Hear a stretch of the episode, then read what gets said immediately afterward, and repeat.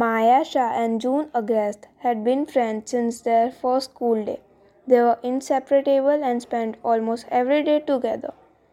Adrien Lang joined the group shortly after and they quickly became best friends. The group played in the society clubhouse, laughed, and had adventures. They often devised grand schemes and planned and worked together to make them a reality. Uh, they always sang out on Saturdays. On one such Saturday, they were sitting and talking about school. Suddenly, they all felt strange in the room and fell silent. Adrien said it was just a hallucination and brushed off the topic. After their games, he left for home because he had some work. Both girls were shocked and left the weird house clubhouse and went to the garden. Maya and June had been talking about their strange experience at the clubhouse the other day.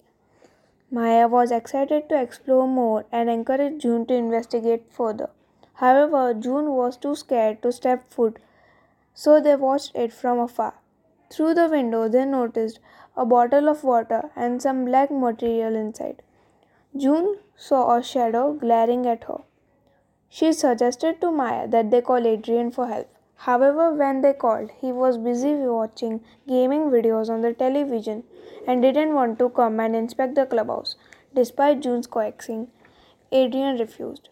Underrated, June kept calling Adrien, trying every trick she knew to convince him over to come. Finally, after infinite tries, Adrien agreed to come and inspect the clubhouse. June and Maya sat nervously in the club, eagerly awaiting Adrien's arrival. They had been there for what felt like hours, though it had been only a few minutes. When Adrien finally arrived, both girls were surprised by his cool demeanor. Adrien asked about the status of the girls. They shockingly pointed towards the treadmill. Adrien approached the gym and found a bottle of water for emergency purposes and a black cloth to cover the swings. Both the girls were relieved, and the trio went outside the clubhouse, smiling and laughing. They were discussing how naive Maya and June were. Maya got inspired and wrote her book's first story, Everything Isn't As It Seems.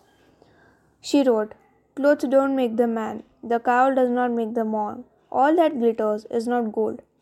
Looks can be deceiving, appearances are deceptive. Judging others is easy because it distracts us from the responsibility of judging ourselves. Never judge another knight without first knowing the strength and cunning of the dragon he fights. Clean your home first before complaining about others. We all have different perspectives to life.